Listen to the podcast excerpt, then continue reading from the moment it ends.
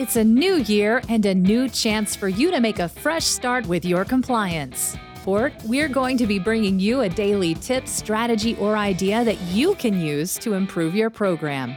Here's your host, Tom Fox, the Compliance Evangelist. Day 26, the compliance function in an organization. The role of the compliance professional and compliance function in a corporation has steadily grown in stature and prestige over the years. When it came to the corporate compliance function, the 2020 FCPA Resource Guide under the hallmarks of an effective compliance program simply noted that the government would consider whether the company devoted adequate staffing and resources to the compliance program given the size, structure, and risk profile of the business. This hallmark has significantly expanded in both the FCPA Corporate Enforcement Policy and 2020 Update. In the FCPA Corporate Enforcement Policy, the DOJ listed as factors relating to corporate compliance function that it would consider as indicia of an effective compliance and ethics program. Number one, the resources the company is dedicated to compliance. Two, the quality and experience of the personnel involved in compliance such that they can understand and identify the transactions and activities that pose a potential risk. Three, the authority and independence of the compliance function and the availability of the compliance expertise to the board. Four, the compensation and promotion of the personnel involved in compliance in view of the roles, responsibilities, performance, and other appropriate factors. And five, the reporting structure of any compliance personnel employed or contracted by the company. Clearly, the DOJ is articulating that in an operationalized compliance program, it expects true compliance professionals who understand the way compliance interacts with and supports businesses. Companies must compensate and promote compliance professionals within their organization. So what are some of the indicia? Funding and resources. Now you have to justify your corporate compliance spend. This means at a minimum you have to meet some general industry standard.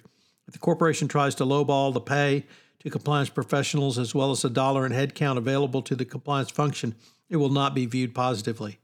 Also noted in the 2020 update, a company must be prepared to defend any request for compliance resources that are turned down. Budget requests and allocations are always difficult times in a corporation. There is never enough money to go around, and most senior management thinks that this is a job to slash all budget requests simply as a matter of course. Now such blanket management will be penalized. If a compliance function is so hammered by resource restrictions it cannot carry out the basic functions needed for a compliance program to operate, it will not find favor under either the evaluation or the FCPA corporate enforcement policy. If there are compliance projects needed to address basic compliance risks, which are not funded because management failed to heed a CCO or compliance function budget request, this could be evidence of conscious indifference by senior management.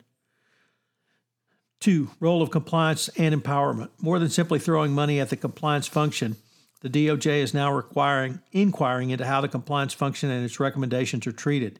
If there is business unit override of compliance decisions, there must also be an auditable decision trail. This, of course, is anathema to corporate executives who do not want to put themselves at risks. But more than simply preventing management override, a corporate compliance function has to be empowered by the board and CCO to intervene in business decisions that implicate the company's ethics and compliance issues and compliance with the business code of ethics, agent distributor, supplier code of conduct, training, communication, and internal investigations. If a company considers a business decision or practice that implicates the company's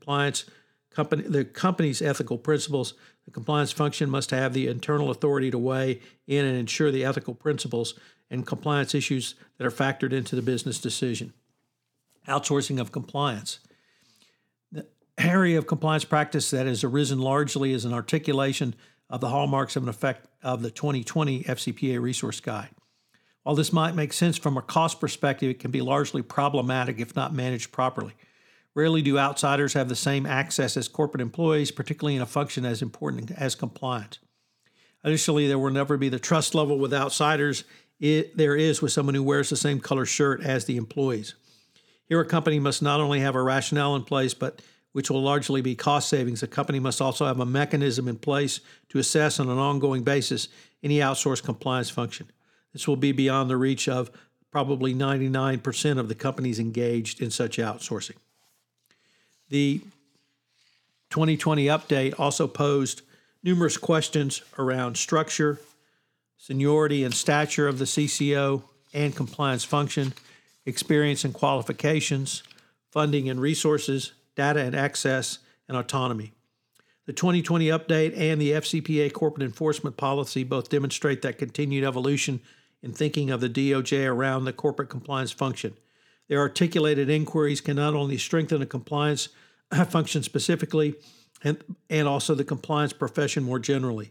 The more the DOJ talks about the independence of the compliance function, coupled with the resources made available and authority concomitant with the corporate compliance function, the more corporations will see it directly in their interest to provide resources, authority, and gravitas to the compliance position in organizations.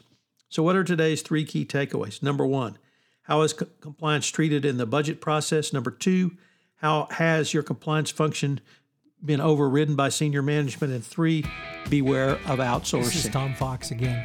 Thank you for listening to this episode of 31 Days to a More Effective Compliance Program. I hope you will join me for the entire month of January, where I take a look at some of the significant changes in compliance and FCPA enforcement which occurred in 2020 and will help inform your compliance program going forward into 2021 and indeed beyond.